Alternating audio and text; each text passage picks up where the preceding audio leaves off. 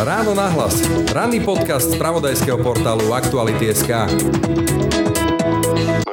no v každom prípade kompetentní ľudia a ľudia, ktorí rozhodujú a vedú krajinu, budú musieť nájsť systém, ako sa vrátiť k nejakému kompromisnému normálnemu životu, aby fungovala ekonomika, aby fungovali iné sféry, pretože nemôžeme žiť jednoducho v nejakom strachu. Všetko sa dá nastaviť tak, aby ľudia boli zodpovední, aby kluby boli zodpovedné, aby sa to regulovalo, aby tam tá možnosť toho nakazenia sa bola čo najmenšia. Čiže preto ja si myslím, že úplne zastaviť ten život športový a úplne zastaviť to, aby povedzme diváci chodili na športové zápasy, aby diváci chodili na umenie, aby povedzme deti chodili do škôl. Nie je asi úplne to správne. Zavreté hokejové štadióny či osirelé futbalové tribúny. I to sú dôsledky pandémie koronavírusu. Striktné protiepidemické opatrenia zasiahli kolektívne športy veľmi tvrdo. Ohrozený je najmä hokej, hovorí športový agent Andrej Augustín.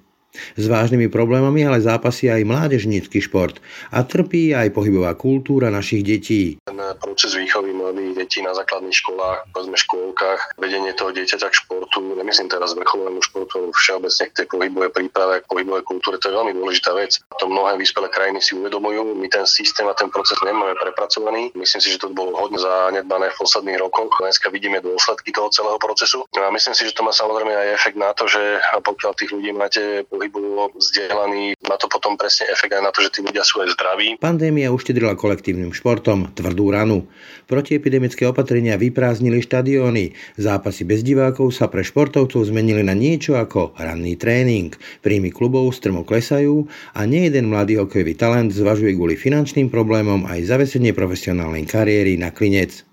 No a fanúšikom sa zasa ten ich šport a možnosti ho vychutať naživo zrejme predraží.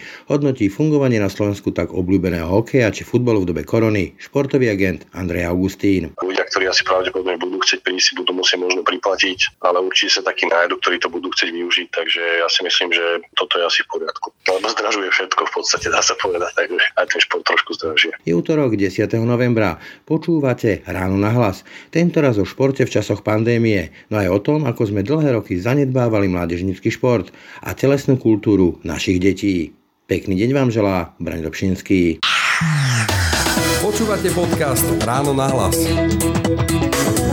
V tejto chvíli ma telefonická linka spája s Andreom Augustínom z agentúry A Sports Management. Dobrý deň. Dobrý deň, prajem. Vy ako agent vlastne riešite aktuálne hokej alebo venujete sa hokeju. Je to kolektívny aj futbalu. To sú kolektívne športy, ktoré fungujú na divákoch, na masových podujatiach. Vieme, že v prvej vlne, teraz opäť v druhej vlne vlastne všetky tieto hromadné podujatia skončili to musí byť asi dosť brutálny dopad na takéto typy športov. Tak má to určite brutálny dopad a hlavne to, že ten príjem z vstupného je veľmi dôležitým a podstatným príjmom pre mnohé kluby. A aj keď niektoré kluby nedosahujú veľké počty divákov, ale tie kluby radovo pracujú s menšími rozpočtami, zase treba povedať, takže určite je to veľké narušenie toho celého procesu a má to samozrejme nielen ten priamy efekt, ale potom aj nejaké tie druhotné efekty, čo sa týka motivácie a ostatných vecí. Takže je to taký trošku začarovaný kruh a treba povedať, že napríklad e,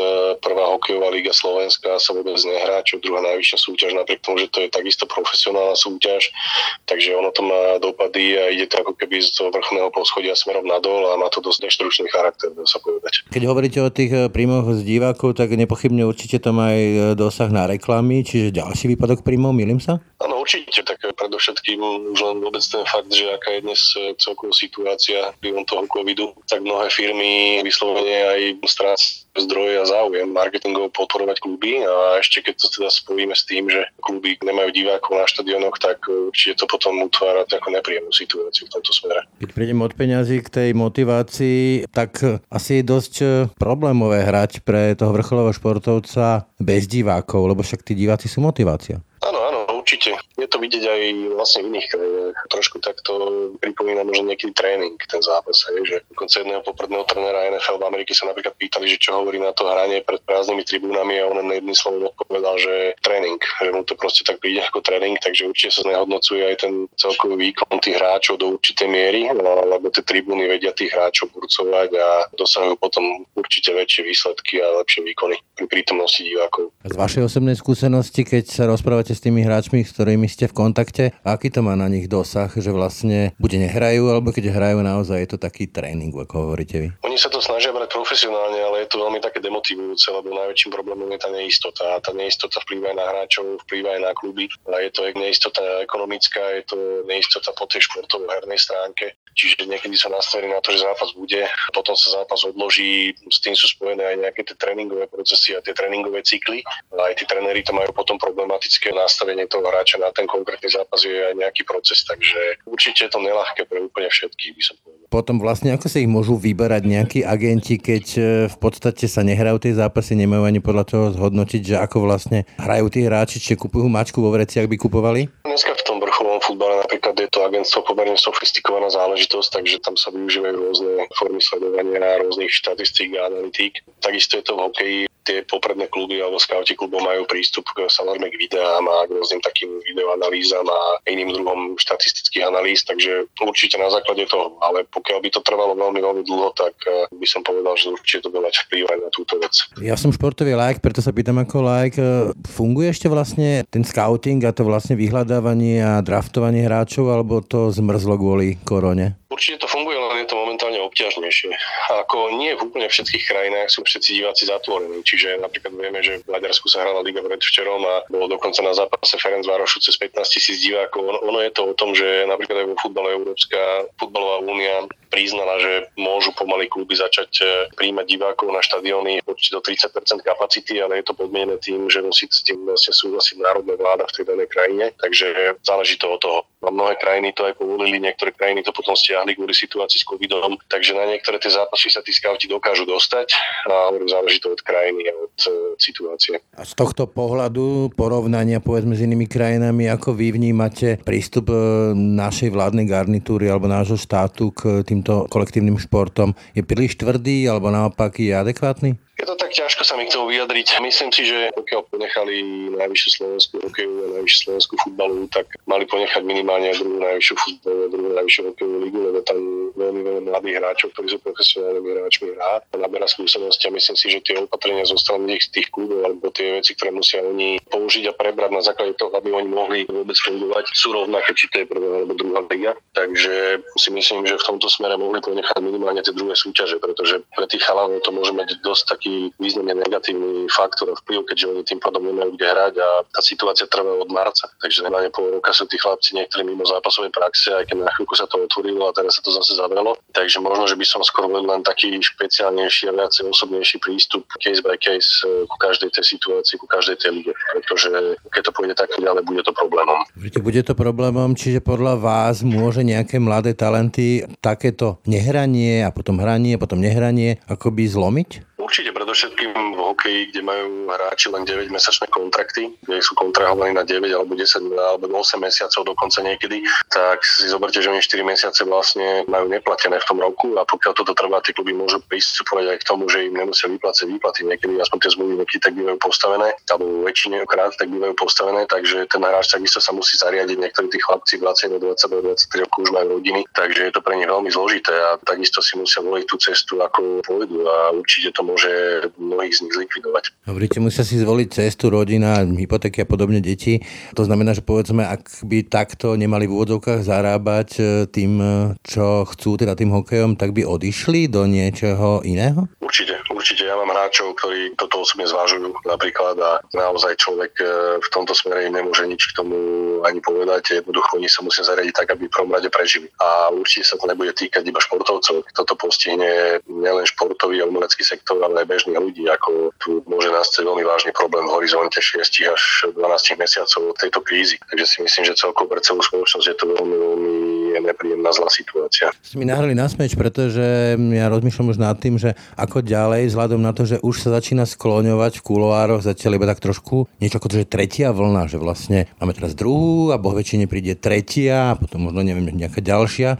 Dá sa takto nejako podľa vás e, plánovať v vodovkách biznis, e, povedzme v tých kluboch, či už hokej, futbal a podobne? No je to ťažké, no v každom prípade kompetentní ľudia a ľudia, ktorí rozhodujú a vedú krajinu, budú musieť nájsť systém, ako sa vrátiť k nejakému kompromisnému normálnemu životu, aby fungovala aj ekonomika, aby fungovali iné sféry, aby nebolo zahltené a zničené zdravotníctvo a aby, aby fungovali aj také odvetvia ako šport, kultúra a ostatné veľmi podstatné súčasti tej spoločnosti, školstvo, pretože nemôžeme žiť jednoducho v nejakom strachu. Samozrejme, situácia s tým covidom je veľmi, veľmi nepríjemná, netreba to zľahčovať. Treba, aby ľudia boli zodpovední, aby aj ľudia, ktorí vedú krajinu, boli zodpovední a nejakým spôsobom sa snaží hľadať riešenia tak, aby sme tú krízu spoločne prekonali. Ako v tomto smere treba byť optimistický, alebo mysleť si asi to, že ten COVID e, prišiel v marci 2020 a niekedy, ja neviem, v apríli 2021 zmizne, to je asi utopia. Tie vírusy proste tu vždy boli, budú. Aké riešenie sa v tomto smere príjme, hovorím ja už kompetentný a v tom im držím palce, aby boli rozumní hlavne. Lebo naozaj robiť nejaké také tie opatrenia krajine na jednu alebo krajine na druhú stranu, v tom smere asi riešenie nenájdeme. A z vášho pohľadu, ako by ste si vy predstavovali, povedzme v takýchto úvodzovkách, že v pandemickej dobe, keď máme jednu vlnu, druhú vlnu, možno tretia a štvrtá, alebo sa to bude takto nejako e, meniť, ako by ste si vy predstavovali, že by mohli fungovať také kolektívne športy, ako je hokej, futbal a podobne? Pozrite, aj s divákmi je tu v podstate problém ten, že tí diváci nie sú pustení na ten štadión kvôli tomu, že je tu tá obava, že sa navzájom nakazia. Máme iné príklady zo spoločenského styku ľudí, kde proste sa stretne, dajme tomu, tisíc ľudí v nákupnom centre, alebo stretne sa, ja neviem, 50-60 ľudí v jednom malom autobuse. Všetko sa dá nastaviť tak, aby ľudia boli zodpovední, aby kluby boli zodpovedné, aby sa to regulovalo, aby tam tá možnosť toho nakazenia sa bola čo najmenšia. Čiže preto ja si myslím, že úplne zastaviť ten život športový a úplne zastaviť to, aby povedzme diváci chodili na športové zápasy, aby diváci chodili na umenie, aby povedzme deti chodili do škôl, nie je asi úplne to správne, ale OK, z toho úhlu pohľadu, že sa snažíme predísť tomu, aby sa nakazilo čo najviac ľudí, aby to nemalo povedzme ten druhotný negatívny efekt na ľudí, ktorí sú ťažko chorí a ktorým povedzme potom nebude môcť byť poskytnutá dostatočná zdravotná starostlivosť. Na to všetko musíme my prijať nejaké zodpovedné rozhodnutia a nejakým spôsobom regulovať to, aby tí ľudia sa na tých štadionoch, v tých divadlách a v tých iných inštitúciách nenakazovali. A je to všetko len o nejakej disciplíne, je to všetko o nejakom rozumnom riadení a o nastavení nejakých procesov a dodržiavanie ich. Takto si to myslím. Čiže niečo také ako povedzme to šachovnicové sedenie, prípadne nejaké že testy a podobne. V takom prípade ale sa asi nevyhneme tomu, že šport pre divákov zdražie. Je to. Všetko je to aj súčasťou nejakej, povedzme, zodpovednosti jednotlivcov za ten celý, povedzme, keď sa bavíme o športe, športový systém. Ľudia, ktorí asi pravdepodobne budú chcieť prísť, si budú musieť možno priplatiť, ale určite sa takí nájdu, ktorí to budú chcieť využiť, takže ja si myslím, že toto je asi v poriadku. Lebo zdražuje všetko v podstate, dá sa povedať, takže aj ten šport trošku zdražuje. A mimochodom tie kompenzácie, o ktorých e, sa tu hovorilo, riešilo, sú podľa vás adekvátne, dostatočné, alebo je to vec, ktorá by sa mala ešte opätovne riešiť? Viete, že tomuto sa mi je ťažko vyjadriť, lebo nepoznám úplne presne výšku kompenzácií. Viem, že sa o niečom hovorilo. Myslím, že kluby stále poukazovali na to, že sa o tom rozpráva, ale že konkrétne k ním tie kompenzácie zatiaľ neprešli. Problém týchto dotácií je vždy v tom, že není ani výška, ani takéto, by som povedal, že účelové využitie, ale kontrola toho, na čo tie peniaze povedzme potom budú použité. Lebo podstate dneska veľa dotácií ide na mládež. Vždy je taká otázka nad tým profesionálnym športom. Na druhú stranu, keď nedotujete profesionálny šport, tak tá mládež svojím spôsobom nemá motiváciu, ak by ten profesionálny šport neexistoval, lebo veľa tých mladých športovcov sa práve vychová pre ten profesionálny šport, a keď má to nejaký iný sociálny rozmer. Takže myslím si, že do určitej miery ten štát by ten šport podporovať mal. Možno dneska je taká doba, že mal by ho podporovať aj výrazne, ale myslím si, že aj iné sféry spoločnosti ako kultúru a rôzne podobné odvetvia, takže je to na kompetentných. Ťažko mi to takto úplne priamo povedať, ale myslím, že tá podpora by tu byť mala. Si pamätám taký prípad jedného, jednej basketbalovej hviezdy, ktorá, a vlastne mali sme aj nedávno tenisovú, zľahčovala ten koronavírus a nakoniec aj karmicky sa im to akoby vrátilo. Berú športovci u nás vážne tú pandémiu? Lebo napríklad aj v Česku registrujeme kopu známych osobností, v tomto prípade sú to skôr showbiznisové celebrity, ktoré to vážne spochybňujú. Všetko záleží od toho, aké skúsenosti s tou konkrétnou chorobou máte. Mnoho ľudí verí, že, že ju nedostane, niekto ju dostane a prekonajú. My sme konkrétne vo firme mali tiež dvoch, troch športovcov, ktorí sa s tou chorobou stretli a nemali nejaké vážnejšie príznaky. V podstate behom desiatich dní po karanténe boli v poriadku, ale sú samozrejme kopa ľudí s tým má vážny problém a hovorím, že možno ani nemá to vplyv na tých mladých ľudí alebo tých ľudí, ktorí sú vo veľmi dobrom tom fyzickom a psychickom stave, ale skôr je tu problém, že tí ľudia potom môžu byť prenášačmi tej choroby pre ľudí, ktorí sú kritickí a rizikoví. A nikto samozrejme nechce, aby, aby niekomu akákoľvek choroba ublížila. Takže ja si myslím, že športovci v tomto smere sú ľudia, ktorí majú zodpovednosť a ktorí sú naučení žiť v istom režime, takže myslím si, že oni dokážu byť zodpovední a vidíme, že napríklad futbalová liga funguje na Slovensku, si sa snažia, aj keď sú tam akože medzi nimi aj nakazení vplyvom toho prostredia, ale myslím si, že osobne, že každý to bere z určitou mierou zodpovednosti a nikto by nechcel tie negatívne veci v tejto súvislosti riešiť. Doteraz sme teda hovorili o vrcholovom športe, o extralíge a podobne, ale tak si spomínam také jedné heslo, slogan, že zober loptu, nie drogy. Čiže mládežnický šport, deti. Viem, že moje deti, ktoré chodia do školy, tak vlastne ani telesnú poriadne nemajú. Tam deti častokrát sa učia teoreticky, že ako cvičiť a necvičia. Ako podľa vás tá korona zmetie tú pohybovú kultúru a vôbec ten mládežnický šport? No to je veľmi dôležité, aby sme zabezpečili to, aby nezmietla. Myslím si, že ten proces výchovy mladých detí na základných školách, povedzme škôlkach, vedenie toho dieťaťa k športu, nemyslím teraz vrcholovému športu, ale všeobecne k tej pohybovej príprave, k pohybovej kultúre, to je veľmi dôležitá vec. To mnohé vyspelé krajiny si uvedomujú. My ten systém a ten proces nemáme prepracovaný. Je to naozaj na veľkú tému, pretože tomuto by sa vyspelá krajina a kultúrna krajina mala venovať. Myslím si, že to bolo hodne zanedbané v posledných rokoch, možno 10-20 rokov dozadu sa to zanedbávalo. Dneska vidíme dôsledky toho celého procesu. No a myslím si, že to má samozrejme aj efekt na to, že pokiaľ tých ľudí máte pohybovo vzdelaní, má to potom presne efekt aj na to, že tí ľudia sú aj zdraví a nepotrebujete toľko tej zdravotnej starostlivosti, šetríte na mnohých ďalších veciach. Takže je to veľmi, veľmi dôležitá vec, táto otázka, čo ste nastolili, ale to je na veľmi, veľmi dlhú tému a na dlhú debatu. Nevadí, tak keď hovoríte, že keď hovoríte, že je to na dlhú debatu a hovoríte, že vlastne sa to zanedbalo 20-30 rokov, však to vidíme napríklad v tom hokeji, kam sa to posunulo, respektíve čo bude ďalej. V čom je teda podľa vás ten kľúčový problém, ktorý sa zanedbal? Podľa môjho názoru je to vy sa nemôžete pýtať dieťaťa, či ono chce cvičiť. My nesmieme sklzať spoločnosti k tomu, že ako keby narušíme tú hierarchiu, ktorá tu vždycky existovala a existovať nebude. Čiže keď raz dieťa má v osnovách zavedené to, že má povinnú telesnú výchovu a musí splniť nejaké pohybové povedzme, úlohy, návyky počas toho jedného bežného roka, treba na základnej škole, tak je veľmi potrebné, aby sa tomu tak aj naozaj stalo. A takisto ako je to každý iný predmet, ktorý je podstatný, či to je slovenský jazyk, matematika alebo ostatné predmety, takisto tá telesná kultúra je veľmi, veľmi dôležitá. A a my to v tomto smere ako keby podceňujeme. Vieme, že na mnohých tých školách deti necvičia, donesú ospravedlnku od rodičov a tak ďalej a tak ďalej, ale v tomto by som ja zavedol oveľa striktnejší režim, pretože je to veľmi, veľmi podstatná vec. Ten pohyb pre tie deti a naučenie tých zdravých návykov pre mladého človeka je veľmi dôležitý a počas celého života ho treba nejakým spôsobom udržovať a potom samozrejme z týchto detí vyrastajú aj tí profesionálni športovci budúcnosti, čo nemusí byť úplne tou hlavnou motiváciou tohto systému procesu,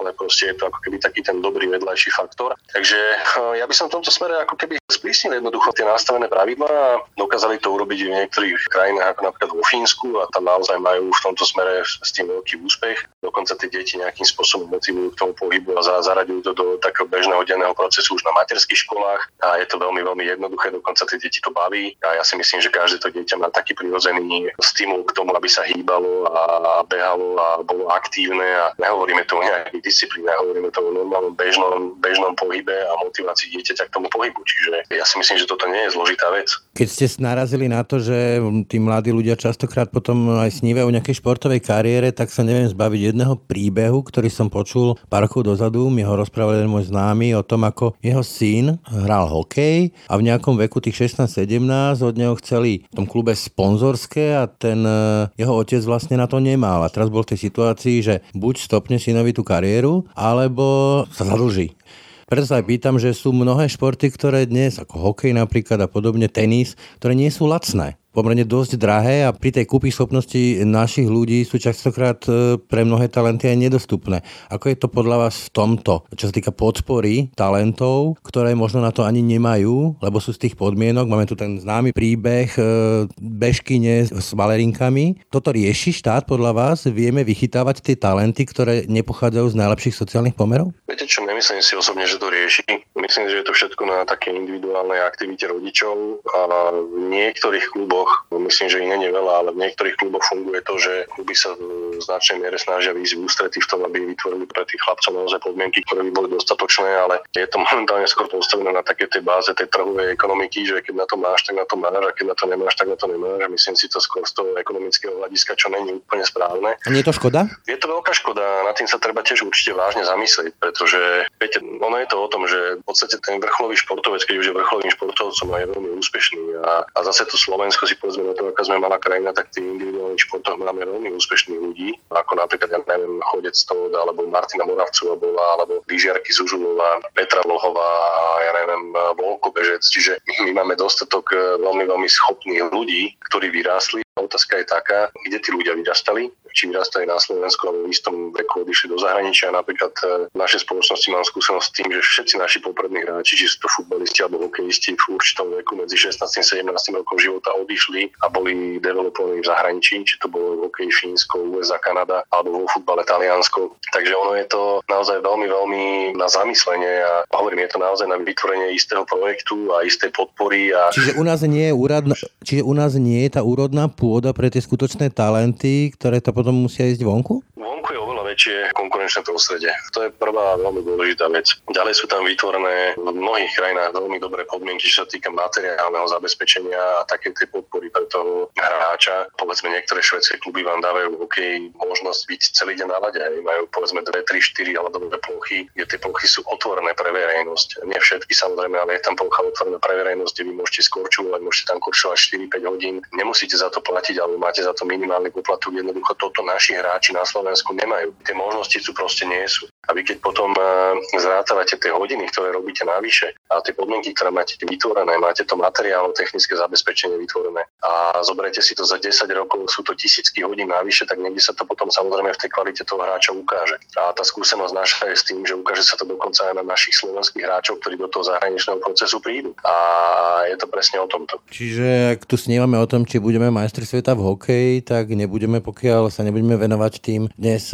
15, 16, 17 ročným talentom, hej? Určite by to tak byť malo a myslím si, že tá hlavná motivácia by nemala byť tým, že stať sa majstrom sveta. Proste tá hlavná motivácia by mala byť, že vychovať si dobrých hráčov, vychovať si dobré generácie, podporovať tie deti a potom ten druhotný efekt sú aj tie víťazstva, ktoré môžu prísť o 4, 5, 6, 7 rokov a práve s tou generáciou, ktorú si vychováme. Ale hovorím, je to veľmi v našich podmienkach ťažký proces a častokrát máte málo, málo času na to všetko, nemáte tie materiálno-technické podmienky a potom my to skvozame aj k tomu, že my stále ešte rozmýšľame nad tým, že sme sa stali v roku 2000-2003 majstrami sveta, čo bolo pred 18 rokmi.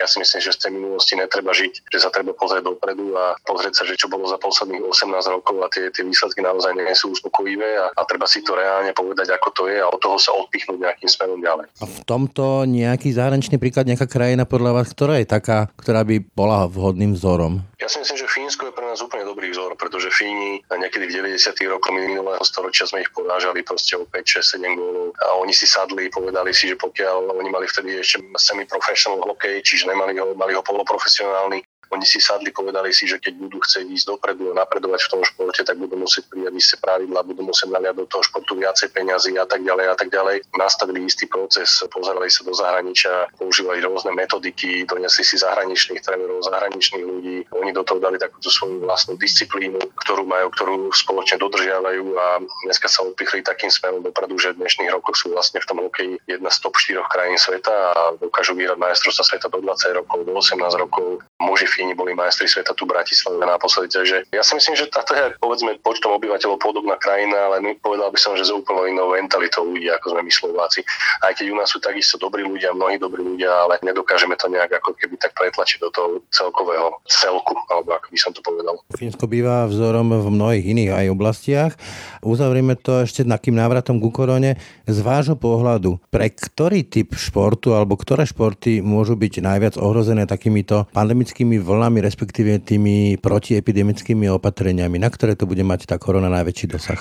Ja si myslím, že asi hokej a tieto hm, zimné športy, kde je chlad, vlhko, tak tie budú mať veľký problém. Ak sa stále budeme na to pozerať z toho pohľadu, že tam je ten potenciál tej nákazy najväčší, alebo teda čo máme ja z informácií, tak tomu vírusu sa v takých podmienkach vo vlhku a v zime a v interiéri veľmi dobre žije. Takže ten môže mať naozaj veľký problém a zároveň ten hokej on není veľmi ekonomicky silným športom. Aj celosvetovo, to treba povedať, že to je šport, ktorý robí tak úplne na to profesionálnej úrovni možno 8, 9, 10 krajín, ale nie to ani povedzme ani v týchto krajinách nosný šport. Takže ten problém môže mať, lebo mnohé športy ako futbal napríklad, e, ktorý je absolútnym megabiznisom, tak ten funguje hlavne z príjmov z televíznych práv a v tom hokeji sa tie práva predávajú ťažšie, respektíve ten hokej nemá také veľké portfólio krajín, pre ktoré by bol ten šport zaujímavý. To už nehovorím o tom hokeji na, na národnej úrovni, čo sa týka povedzme Slovenska, Čech, tak možno OK, pre slovenský trh je zaujímavá Česká liga, ale už pre nejaký trh v Rusku nie Česká liga zaujímavá, lebo takto, kdežto ten futbal predáva svoj produkt Premier League, La Liga, Španielská, Francúzska liga, predáva svoj produkt po celom svete marketingu. Takže potom aj samozrejme tie peniaze z tých práv sú prerozdeľované do tých klubov a tam sa jedná o desiatky až stovky miliónov eur z týchto televíznych práv. Kdežto v našom hokeji, povedzme, keď si bereme Slovenskú republiku ako takú, tak e, jediným e, zdrojom príjmov by mohlo byť e, povedzme Slovenská RTVS. Neviem teda poznať o tom, že by nejak výrazne dotovala. Aj v tejto, v tejto dobe, kde povedzme ten hokej je jedným z hlavných programov a určite tá sledovanosť musela zrásť tým, že ľudia na tie štadióny nechodia, tak nemám poznatok o tom, že by, že by nejakým spôsobom z RTVS tlačili nejaké peniaze do klubov vo väčšej miere a tak ďalej. Takže ten hokej môže mať naozaj problém. Toľko športový agent eh, Andrej Augustín, ďakujem za rozhovor. Ďakujem pekne. Ráno nahlas. Ranný podcast z pravodajského portálu Aktuality.sk. To bolo dnešné ráno na hlas. Aj tento podcast, tak ako aj všetky ostatné, vznikoli vďaka vašej podpore, za ktorú vám ďakujeme. Dodám, že na trh prichádza aj novinka z dielne nášho kolegu Mareka Vagoviča vlastnou hlavou 2, ktorá vám môže spríjemniť aj tieto nelahké časy a ktorú si môžete kúpiť aj u nás v aktualitách. Pekný zvyšok dňa a pokoj v duši. A to aj so spomienkou na našich drahých, ktorí tu už nie sú s nami. Praje Braň Dobšinský. Všetky podcasty z pravodajského portálu Aktuality.sk nájdete na Spotify a v ďalších podcastových aplikáciách.